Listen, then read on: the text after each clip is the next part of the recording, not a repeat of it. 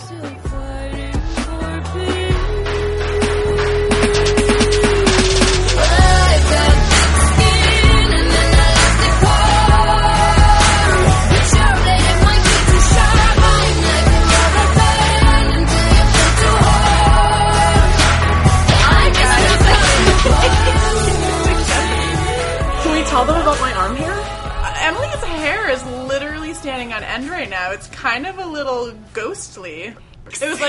just passed through you, and every hair you had went on end, and your goosebumps went wild. I want to mention this only because I've been sitting here dreading the start of this thing because we're going to talk about something that I really don't want to talk about, but I know that we need to talk about it.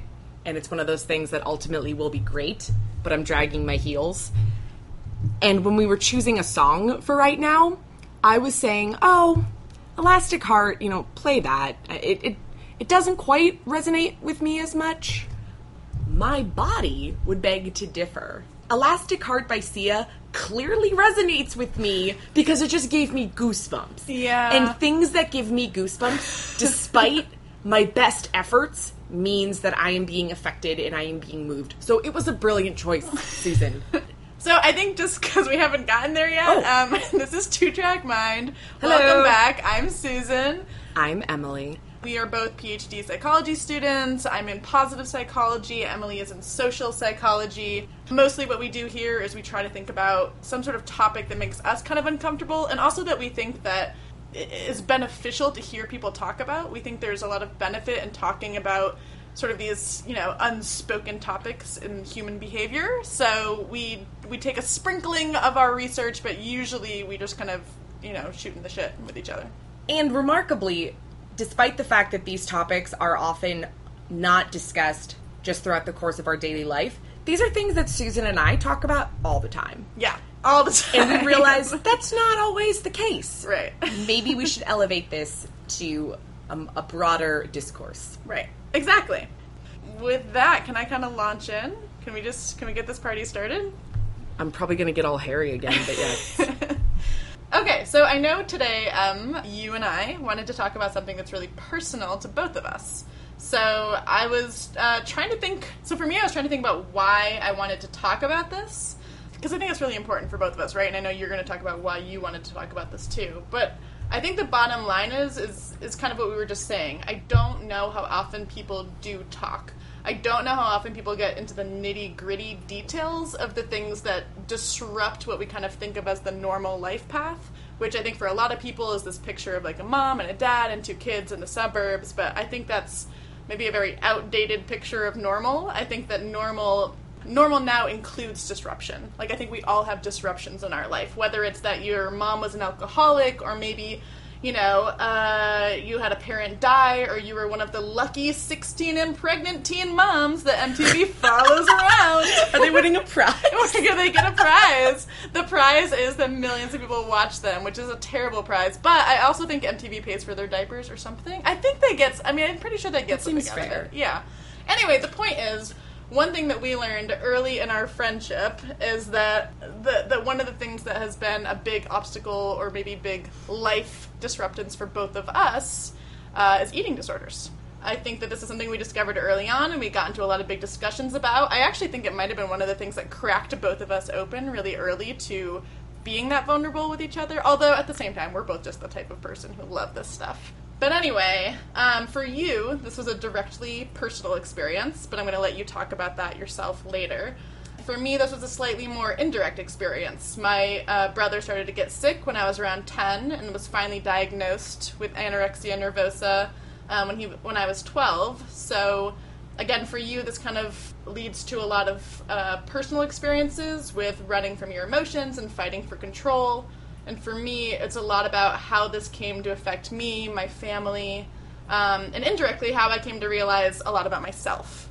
That's why I wanted to talk about it today, because I think that I don't, I just don't know how often people do.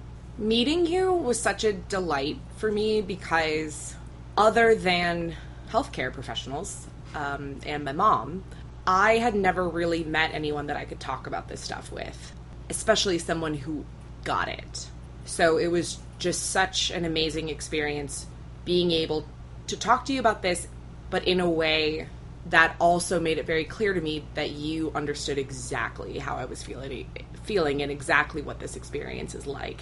Even other girls or women that I've met over the course of my life and guys with eating disorder experience, that is a magical connection and for some reason I I felt it with you, which just goes to show how powerful this thing is. You don't actually need to have had one yourself to really understand how this affects people. So so let's get into your story. Yeah, which is one thing we want to tell you about today. Today, we're really going to get into both Emily and I's story. We kind of think there's a lot of value in sticking with one path today. So I'm gonna, Emily's gonna kind of interview me and throw whatever questions naturally come up to her as I as we talk, and then I'm gonna do the same to her. Uh, just so you guys know, our format's a little different today. Can I be Kelly Ripa? Yes, I don't know where this is going, but yes, I would love you to Keller ripping me. Oh. I was just going to ask you what your interviewer Oh. alter ego is. Oh. And you had said Katie Couric, which I was very flattered, but I think I choose Katie um, Kelly, Ripa. Yeah, I respect that choice. I think it's a really good choice. If anything, I'm jealous of it immediately. It's probably more like Jimmy. Fallon. Yeah. You're exactly. You agreed with that way too quickly. Fallon. Um, you agreed with that way too quickly. Also, the sad part about all of this is that Katie Couric is a, a renowned interviewer and, and, and journalist and news reporter of sorts. I don't think Kelly Ripa is. I just know she asks people questions and looks super hot doing it. So yeah, she's, that's why I choose her. She definitely does. The way that we're going to do this is that I'm going to, in five minutes or less, give you my backstory. Uh, and when those five minutes are up, avid listeners, then we're going to switch into Ke- uh, Emily having. A, I said Kelly. I was about to call you Kelly. Kelly having a chance to rippa me. So, Susan, we are starting with you. Okay. Very brave. I know that today we're going to be talking a lot about where we are presently in the future and the directions we're moving in, given our experience with eating disorders, but right now, in five minutes or less, I want you to tell us your story and your experience with eating disorders. This feels like a challenge. I feel like I should have prepped for this. Um, okay, uh, but we didn't. we No. didn't, listeners. We did not prep for this. Okay, five minutes or less. I've already lost 11 seconds laughing. So, so around when I was about 10 years old, um, my my brother my brother had been very very slightly chubby as like a middle schooler. It really wasn't a big thing, but it was enough that he had a lot of experiences where he got picked on. Um, I know in basketball, like there was like I don't know, he he had a, he had a few experiences. Our doctor was an idiot, our pediatrician, and like mentioned something to this 11 year old boy about you got a little bit of that like 11 year old boy pudge. You're gonna want to exercise that out, and just all these things anyway, there's a lot of reasons for why this happened, but in high school, my brother Jesse started getting really into fitness and started really working out a lot, and he like really was like determined to get into shape, and it all seemed pretty normal, like a normal trajectory. Like, oh, you're just getting in shape. Okay, that's fine. Oh, you've decided you're really into being the strongest and getting really into martial arts and doing all these things. Okay, that's cool. So that felt fine. And then when he went to college, his first year, so his freshman year of college, it was like every time he came home, it was a little bit more devastating. Like every time he came home, the muscles that he had built seemed to have clearly atrophied, and he was just skinnier and skinnier. I remember looking at his hands and like, uh, like number one, they were always cold. It's like when I would hold him, they'd be really cold, and um, and they just looked kind of skeletal. So, uh, long story short, that first year, my parents really fought with him to, you know, kind of notice he had a problem. And it wasn't until he, he ended up, he was uh, having some, you know, other kinds of struggles as well. So he ended up coming closer to home, switching schools for the beginning of his sophomore year. But he just was going even further and further downhill quickly. And when he transferred, although he was closer to home, he was nosediving my parents basically like my mom basically gave him an ultimatum which was like if if you go to the doctor we will like go to the doctor or we're going to keep harassing you every day all the time. So my brother was like okay if i go to the doctor and the doctor tells me that you guys are crazy because he didn't think he had a problem. He thought he was fine. Uh, if i go to the doctor will you guys get off my back? Yes we'll get off your back. Great. So jesse went to the doctor. My brother other elder brother tom went with him. And he went in happened to be this like on-call doctor who didn't really know what they were doing. The main doctor wasn't there they took one look at him and did what's called section 12ing. So they section 12 him, which means that I they know that. yeah, which they basically meant like you know that they didn't think that he was capable, like that he was a harm to himself. He wasn't capable of making his own decisions, and they were going to immediately take all of his like autonomy and power away and tell him what to do. And my brother's like a really agreeable person. He's also really sensitive. They were basically just like.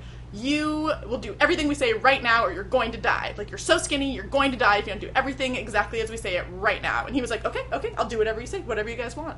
obviously my parents were right right? They threw him in an ambulance. They wouldn't even let him walk anywhere. They, they, i think they might have wheelchaired him to the ambulance or this right? They threw him in an ambulance. My brother tom said oh my god okay this is crazy. None of us expected it to be this serious when he went in um, can i ride in the you know ambulance with him no you may not you may not ride in the ambulance with him he has to go by himself and we're gonna like strap him to this gurney and like whatever I'm probably getting some of these details wrong. Jesse will, I'm sure, scream throughout the show notes when he hears this.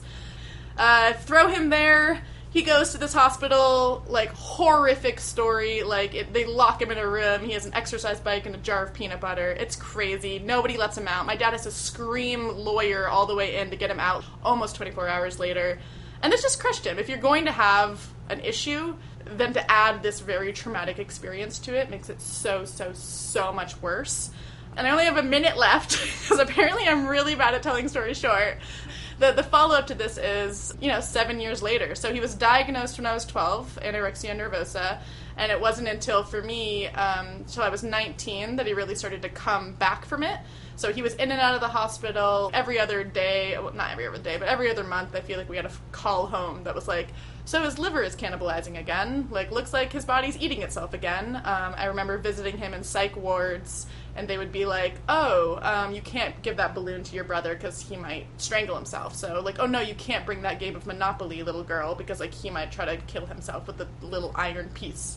It shaped a lot of my adolescence. It shaped a lot of my middle school, high school years, and then early college years.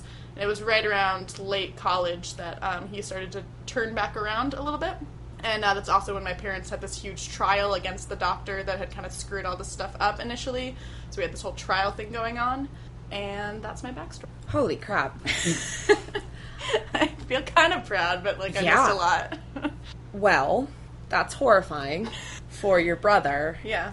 I guess where I want to take this is you're the sibling of, you were the baby sister of Jesse, and you still are, who has an eating disorder. Yeah. What has that meant for your life in terms of what effect do you think it's had on you? And you can talk about that in terms of a more immediate effect or maybe during adolescence and college and, and now. Because we know that the thing about eating disorders is it doesn't just affect one person, it affects the whole system. So you've gone through your own experience with this and have been affected. However, you want to take that question, go ahead. you know the biggest thing that it changed for me i guess from a selfish point of view right like which which i think may be the point right now um, is that my parents were obviously in overdrive right so one thing was that i think in a healthy way like i also was kind of a chubby middle schooler like i think it runs in our family so family members who are under the age of 15 if you're listening to this it's normal to, in our family for you to get a little chubby in middle school you usually even out later don't worry about it you know, I was too, and I think I started healthily wanting to explore what's nutrition and what's exercise, and like, can I go for a run, and maybe I shouldn't eat this sugar. I didn't really understand those systems at that time, but I was at the place of wanting to explore with them. Um, and I also had a lot of input coming in because my brother, uh, as I'm sure you're- you're familiar with, had a lot to say about things like nutrition, and he was always kind of like saying things offhandedly about calories or this or that or how much you should eat of this or how much fat you should have. And so a lot of that information was in my brain. And I think at the normal time when I was trying to go from like chubby middle schooler to like normal human being who understood nutrition and exercise, my parents were kind of breathing down my neck. So if I said, if we were having chicken nuggets and, and we and I usually ate six, but suddenly I said, you know what, four is good enough. Four is exactly how much I want, and I'm gonna eat a little bit more of the salad, and like that's what I'm gonna eat for dinner tonight. They would look like I had just punched them in the face. Right. Like they would look at me like I like I was about to jump off a cliff and and and then not only that, but they'd look at me like kind of like how could you do this? Like we already have one child who's in and out of the hospital almost every other month coming home going back coming home going back. We can't also have you die too. We can't have you do this same thing to us. Exactly. um, and you know, obviously, in a backstory, having a kid almost die for ten years, like my parents' marriage was all over the place, and um, and their kind of up and down was all over the place, and both of them were, were struggling in their own private ways, what you know, while trying to raise another small child and having an older son too, and kind of all this. I, I really feel for them in that. yeah. Um, but yeah, so I think one thing that it really added to me was just I didn't, I didn't, I wasn't able to have that healthy, I think, experimentation or healthy like growth period. So it created a lot of, I think, disordered eating in me, which I probably would have had anyway. Like had Jesse not gone first with this eating disorder thing, eating disorders run in our family. There's also a lot of anxiety, depression. Like I think we're all kind of on the spectrum. I would say eating disorder wise. Maybe it's also because my nanny, God bless her heart, who I love to the ends of the earth, will never let there be any mistake here, was like a little focused on weight. Like there would always be a little bit of like, oh, like like she was both ways though. If you hadn't eaten dinner by five oh one and dinner should be at five p.m., she'd be like, why haven't you eaten yet? like where's your food? Eat already. Did they not have food? Let's go get them food. It's five oh two now. Like time is like getting away from us. Um, but on the other hand, like if you put on a freshman five uh, in, in college and came back, her response was like, "Oh, hmm, do they have gyms over there?" Or, uh, "Interesting. You you've been getting out for some walks? Like I hear walking is really good for you." like in this kind of like passive aggressive way. And as her grandchild, I can only imagine. I was able to Your grandma? I grandma, you, grandma. I thought you said nanny. nanny. Oh, I Like, did, but I don't mean like we didn't have like a nanny. We weren't rich, but like I was like, I never knew you had a nanny. no, we didn't have That's a nanny. cool. Um, Your no. grandma. Yeah, my it. grandma. Sorry, we call her Nanny or Nana. So it's like Nanny and Grumpy, basically, or, or the, the Grump. Nanny and the Grump. And I loved her. So yeah, so sorry. This is my grandmother.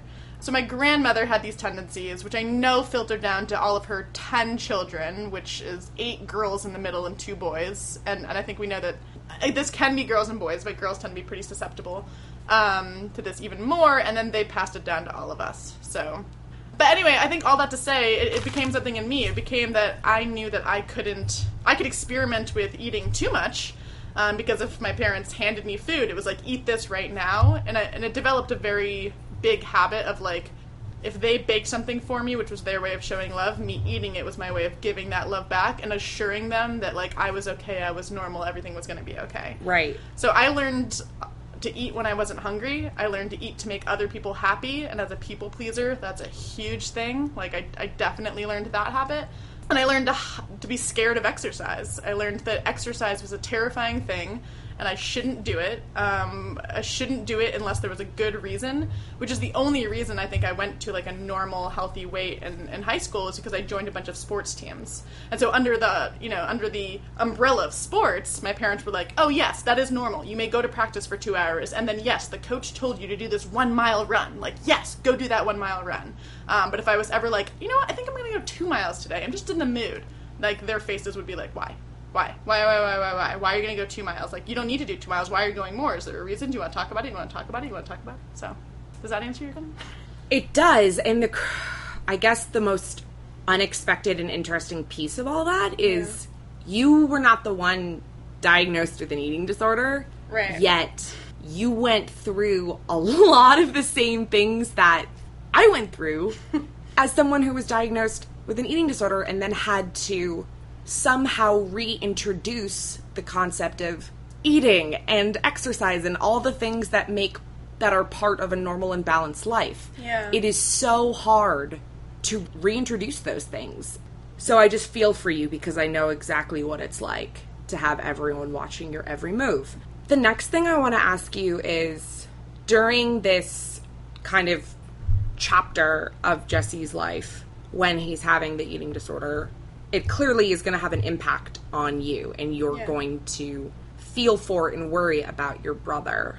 I cannot imagine what it is like to see someone that you love and care about so much do things that are that look self-destructive. I cannot imagine what that is like.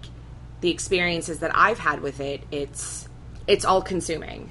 And it's like when you talk to a person with an eating disorder, sometimes it's like talking to a brick wall. Yeah. They're hearing you, but they're not, it's not sinking in.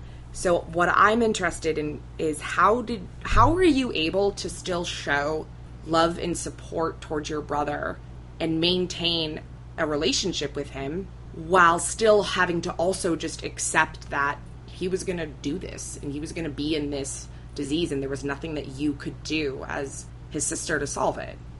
Yeah, it wasn't easy, especially because he was my idol. Like it was, it was a very typical little sister, big brother, and he's six years older, right? So, like it was a very typical. I just thought everything he did was the best. I thought everything he did was cool. I thought all of his friends were dreamy and wonderful and interesting. Like I just. But that's also because my brother is awesome. like, Yeah. You know, even today, like I don't think that idol worship was, um, you know, was uncalled for because he's just. I mean, you've met him. You think he's fantastic. I do. Um, he's just a really great person, and I think even at a younger age, that was true for us. And um, and even though we hadn't quite gotten to the place where we were in the same age to be really friends, I think we always had a good rapport as kids. Because you say like Susan, you get it, and, and it was I've it's been I haven't seen a lot of people who do that, or a lot of people I can connect with on that, and that's really him. Like because even though he was this disorder, even though he was 90% anorexia and 10% Jesse, like that 10% Jesse was always there. Like I feel like I've seen other people with eating disorders and you they're just gone. It's like Yeah. it's like seeing someone with an addiction or somebody who's on pills or somebody who's, you know, drunk on the street. Like they're they're there but they're not there. They're there but they're gone. And and Jesse was always there. Like I just felt like when I looked at him, he looked back even when he was at the most of his pain and even when he was you know uh, struggling i think at, at the utmost of that struggle and i think that he really explained things to me which helped. Like if i asked him a direct question he answered it. And i think he answered it with a lot of self-awareness and understanding of, of the process himself i remember i think i told you this one time but one time i asked i was like well what's it like like i'm so frustrated because like why can't you just like you know what the right thing to do is and you're not doing it you want to do the right thing and you're not doing it like i get that your brain is malnourished and like it can't think straight but like how can you not get to the end of this thought and um and he and he was like, okay, I'm gonna ask you some questions. And I was like, great, that, that would be wonderful. Ask me some questions. And he's like, okay, great. And so he started to be things like, what's your favorite color? What do you like to do in school? Right? Just asking me basic questions. But as I would start to answer them, he hit me up the backside of the head with a book, like not hard, but like lightly. And he would hit me against the backside with, with a book, and he would do that about every three to five seconds. And by the like, you know, and eventually I was like, okay, okay, okay. I don't know what the lesson is, but like, I'm done being. But it hit. hurts. I'm done being hit with a book,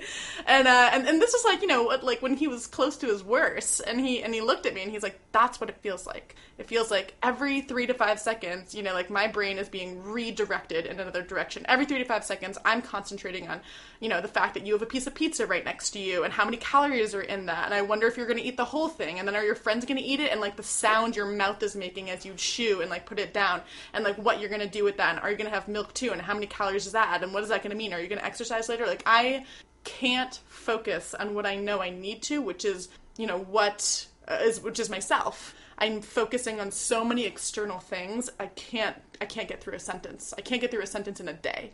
Um, and that was a really powerful lesson for me. And and he did that type of thing consistently for me. He was able to break out enough of of the really terrible dark place he was in order to help me join him there. Yeah. Although he was also a really like I ha- like it like breaks my heart that he was also a really good big brother still. Like he because I remember like there was definitely times of suicidal ideation and times when he was really thinking seriously about dying and wanting to die and actively having all that. And those were thoughts he hid from me. Like those are things I understand better now because as adults we talked about it. Right. But when I was a kid, like he I remember times when he was like Susan, like I'm really sorry, but I need you to leave my room, like a little alone time. And those were I knew that he was having suicidal thoughts because I'd like hear my, you know, parents whispering, but I didn't know it from him because he would still try to protect me. So uh, I don't know. So to answer your question, it was really hard, but he was always him, and I always loved him, and even at a young age, I always felt connected to him. But one thing I saw a lot of people do with him because they didn't know how to handle it, which is totally understandable. But one thing I saw a lot of my family members and like his friends, like you know, and even people I would have said he would have felt close to, they looked at him as the disease. They looked at him as the boy with anorexia, right? That's how they looked at him. And all they could say is, why don't you eat? Like, they didn't have any real questions for him. And one thing I remember, even at like 13, feeling determined to do after a year of watching people treat him as an object was to always treat him like Jesse. Like, I just wanted to be like, you are my brother, and I'm going to talk to you like you're a real human being with real emotions who can, I'm, not going to talk to you like a disease, I'm going to talk to you like you. And I think that he responded really well to that. Yeah. That's oh my gosh, that's so timely that you're bringing up that issue. Um something that they would say and I'll get into this later, but something that they would say in treatment all the time, which I never understood until I think this past week to to be honest with you is you are not your eating disorder. Yeah. And when you're living it, you feel like it is one and the same. Yeah. And being able to separate those two things, I think, is a key ingredient of your ability to be empathetic and to still see, okay, no, uh, this is my this is my brother, but he has this thing. Right. And I'm just so impressed and proud of you that you were able to separate those things at a young age because there's a lot of people who who can't and and don't. And on being able to understand that experience and identify with it and be able to i don't know kind of have tolerance and understanding of it that is an absolutely necessary first step you have to separate those things and i'm proud of you and him for being able to to think that way Thanks. Um, I mean, I will say, like, you know, there were times where I was a total brat. There Oh, were times when I was like, "Get out of this house! Like, your disordered things are ruining this family." There were so there, there was a lot of unpretty times, and I feel the need to give a nod to them. And I also think that there's there was a lot of heartbreaking things, like you asked, like how do you deal with a brother who's near death every day? And I think you know one of the biggest heartbreaking things I learned experience was like the, forcing yourself to let someone you love go. Like I, re- I remember the moment. Like I remember that I just it was like right toward I think it was junior year of high school, and it, at that point had been you know four or five years of the, or I don't know whatever, however long it had been of this of being so close to death so often, and me just obsessing about it and worrying about it and crying for him and crying for myself and crying for my family and just being so consumed um, with with wanting my brother to live, with wanting him to be in my life, with knowing what a bright, special, amazing talent and he was, and, and just feeling crushed that the world would lose that.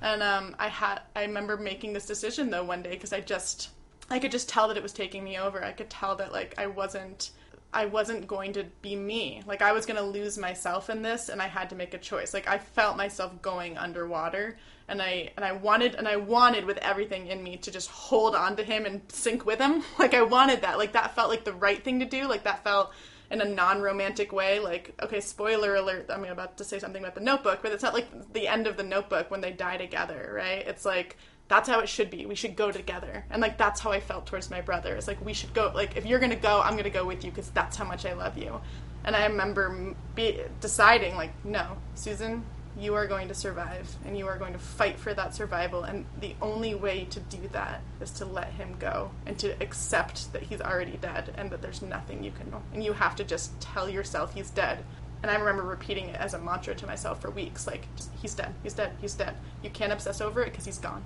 And I remember, I remember thinking too. I remember thinking, I had you know friends who had lost people, or there was movies like A Walk to Remember. I don't know. There's movies where people had died, and I remember thinking how lucky they were that it happened in a year, or how lucky they were that you know they had three months to live and then that person died. Because watching it for years on end was was unbearable. And, Yeah. and it was and, and and and I think, but I think I always feel guilty still. Like I still feel sometimes like I should have gone down. Like I should like now I know that about myself. Like now I know that I have a breaking point and and it made me feel selfish. Like now I know that I I'll let you drown and that's I wanted to believe my love was this great shiny thing that I would die over. I don't know, it was hard. Something really key about eating disorders, which is a, a big reason why I'm wanting us to talk about it, is that a huge part about being in recovery from one and being a sibling of someone who's going through it is being able to accept and digest the excruciating reality that is, I do not have control over this thing Right. Yeah. and I can just really identify with that um, in trying to. I just have hundreds of memories trying to explain to my dad why him talking about food was triggering for me and why I, I couldn't handle it. And I kept thinking, maybe if I, ex- it reminds me a lot of what you said about Jesse with my, I, I, I was hoping that I could heal or something about Yeah. me could fix this. And a lot about basically everything that's involved in eating disorder recovery is having to accept that I cannot fix this Right. as much as I want to, and as much as my entire body is just aching to fix this and heal this, I cannot. Yeah. And I feel like being the sibling of someone with an eating disorder is its own process of recovery.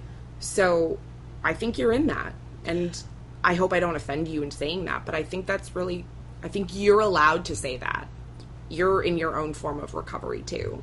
and I and I think that's I think you're right because it's something that you know persisted through me and, and something that hit a lot of different phases in life like we've talked about before like when I first went abroad uh, junior year I didn't I'd never managed money before and, and the first time that I spent a lot in the wrong places like who knew eating out was so expensive I had to make that up. And my way of making that up was I just bought a bag of toast and a jar of jelly and ate toast like jelly toast like three times a day for like a week which now understanding nutrition i know that that meant that i was just eating sugar with sugar three times a week which burns out of your body immediately. And i just remember being starving that entire time. And then anytime i got near food i had four friends um, who we all would kind of like cook dinner together sex in the city style and would switch off who was eating or who was cooking it. I would like gorge during those sessions because i was so hungry. And I, and I gained a bunch of weight. I gained a bunch of weight while i was abroad which l- lasted with me through senior year of college and also taught me a lot of i just learned a lot of bad habits in that time. Like i learned to i didn't know that like when i would come home and i would be starving for my jelly toast diet that like that then like you know that it was a terrible idea to eat the three things of yogurt i had in the fridge at midnight because i was like i can't take how hungry i am anymore like i didn't realize that i was setting myself up for that nighttime failure every night Yeah. and i got into these habits but i also thought that i was doing I don't know. I, I thought that I was like, oh, but I'm eating these right things, and I'm eating three meals a day, which is what I'm supposed to do, and I'm, I don't know. Anyway, so I have a question for you about food. yeah, So clearly, food is a very common thing that we use to deal with things. yeah, Um, the expression "eating our feelings." Right. Um, I personally loathe it, but will use it myself too Right. because it's perfect. It's a perfect descriptor. So, what is your relationship with food like right now, and right. how do you? What role does food play in your life? I think that's a really good point. Um, and, and I think I, we talked about also like there was like there's definitely just been times like the worst time for me when I got back from junior senior year of college. I developed migraines for the first time, and they took over five to seven days a week, eight hours a day. I was just living or passing out from a migraine. It was a literal. It was ov- more than a full time job. Wow. Um, part of the reason it was so bad was I refused to go on everyday medication like preventative. I wanted to be on just um, take it when I need it, which was a terrible idea. There was like multiple times. I remember my friend Abby had to like take me out of like our honors psych whatever class because I was just literally feeling my face and I had sunglasses on. I was just like rubbing my hands down my face and then I was like raising my hand when no question had been asked. and like because like I just taken Is this- she drunk? Yes, kind of. Right, right. Yeah, exactly. Like, and the professor, luckily that happened to be a small class when that happened, and she just dragged me out of class, and I would just, like, slump to the floor. But anyway, I learned in that time, in that year, that, like, I'd always used food as a reward, and my parents had always used it as something that, that was like, here, eat this, or here, you did something good, or here, you got an A. And, and, and again, I, you know, I don't know, there's a lot of reasons for all of that. But, um, in that year, I was like, okay, you deserve a reward. Have a reward. You deserve a reward. Have this cupcake. Drink soda all night to get through this paper because I know that you've been in pain for 10 hours, but I'm going to let you drink soda to get this paper done because you deserve something. And I think. I think a strong year of that just built in so many terrible habits because it was happening every day. Every day I needed a reward because every day I was in terrible, crippling pain.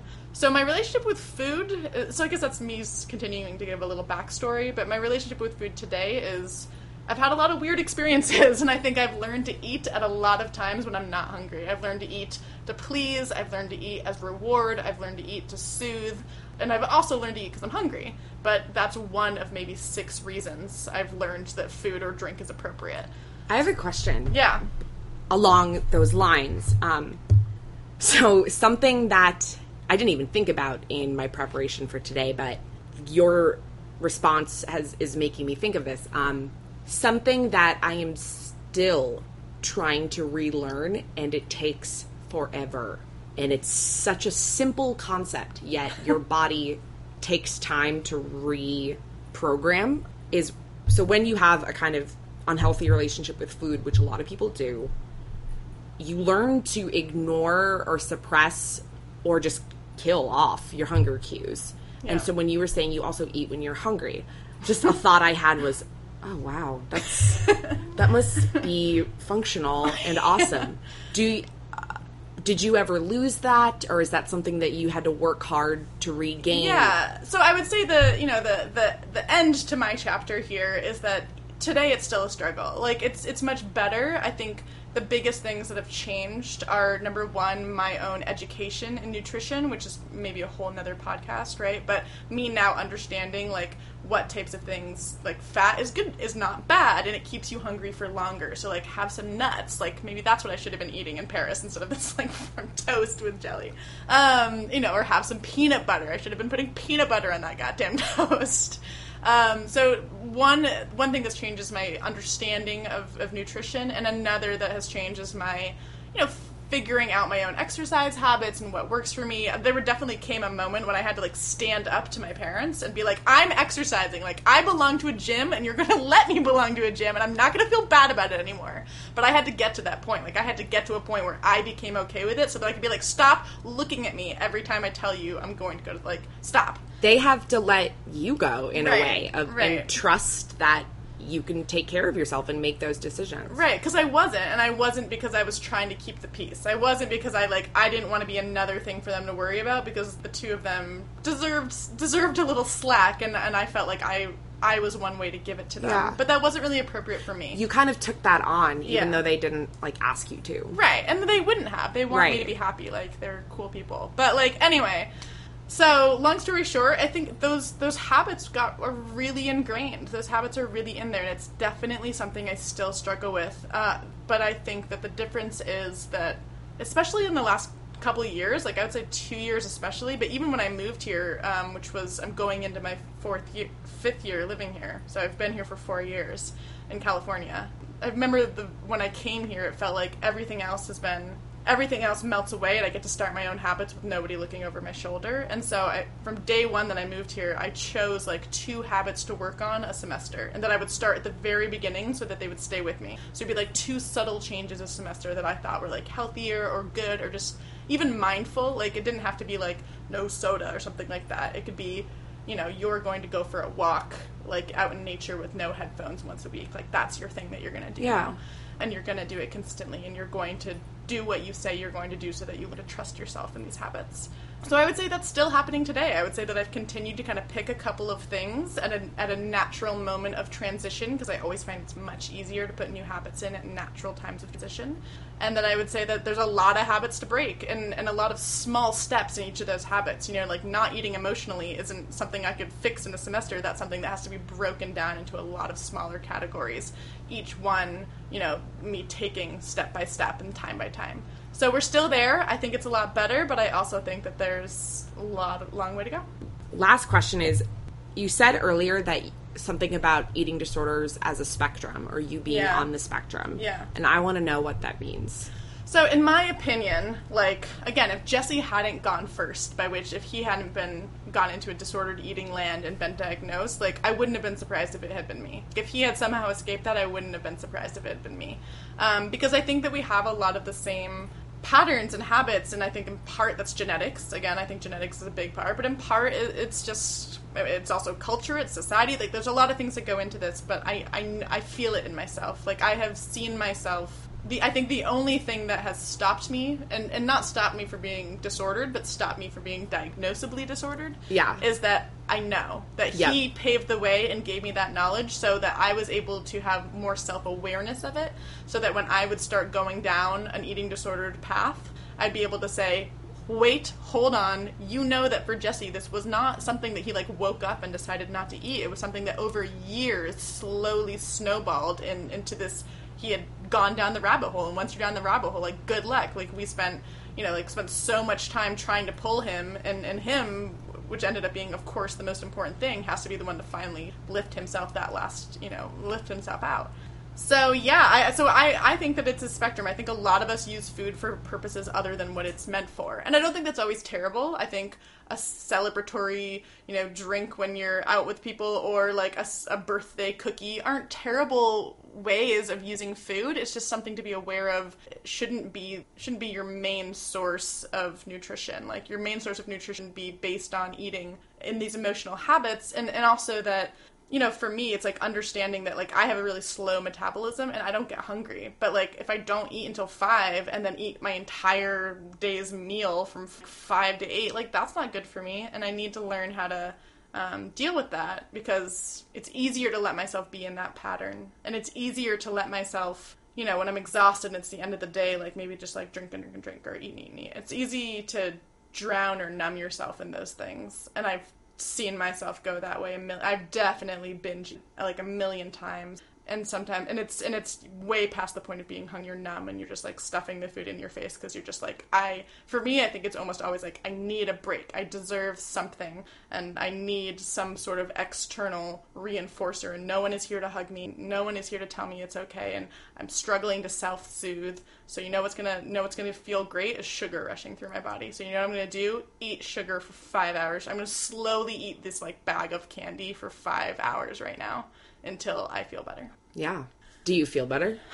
Yeah, temporarily, and then I wake Right. up in the morning and I'm like, oh god, this feels terrible. Why is there so much sugar in my system and I'm so bloated? A binge hangover. right, and like why is like now I crave like it becomes a bad cycle where it's like, ugh, I don't want to eat anything. Then you don't eat. and then you don't eat, and then you're like, oh, I'm so starving. Let's have this pizza. Oh, you know what? Suddenly, I really want some candy. Man, eating disorders are a hell Right? of a disease. if I this is going to sound really effed up, but if I were to invent a genius disease, um, or maybe this is the nature of any addiction, it loops you into a cycle, Right. and then you get stuck there, and it's Yeah. so easy to get stuck there. Exactly. And I think that's the biggest thing. I have hit those cycles many times, but Got the it. only reason I think I haven't been stuck there is because once I've seen it, like if I see a habit that's lasted like, you know, a week, 2 weeks, a month, I there's usually a point where I think to myself like, crap. Like, uh, do you need help? Because you need to ask for help if you need it. And that's usually the thing that scares me straight up being like, is this, like, are you official, like, have you hit a bad cycle? Because break yourself out or, like, you don't let yourself fall down. Um, so I know that there's a lot, and I think that both of us could probably talk for about eight hours. Uh, that was an understatement for 800 hours on each of these experiences, which is why I think we also encourage people. Like, if you have questions or if there's anything I've said that maybe resonates with you, or that you have a question for me about, I don't mind personal questions, obviously, or that you maybe. And even anonymously, if you just want to ask for a friend, like my friend has this eating issue, or I mean, we're not going to diagnose anyone, but that makes you if there's something that resonates and you want to ask more or you want us to talk about it more, like comment, tell us, or secretly email me, or our email is in the contact page. Don't feel shy about wanting to follow up with anything we talk about. Because I think you touched on this earlier, Susan, but once you actually start talking about these things, Yeah. you realize that either the issue itself or something like it is way more common than we thought. Right. Every family has their shit. Every Yep. person has their dark side. I think it's weird when they don't. I'm like, I'm sorry, nothing happened to you as a child? Yeah. Um, hang around with me for a little while. Um, this actually resonates with a lot of people. So I want to echo what Susan is saying. If we've struck a sensitive chord, it doesn't even have to be about eating disorders, it can be about addiction in general. Get in touch with us. I'm really Yeah. glad you said that. yeah. Good job.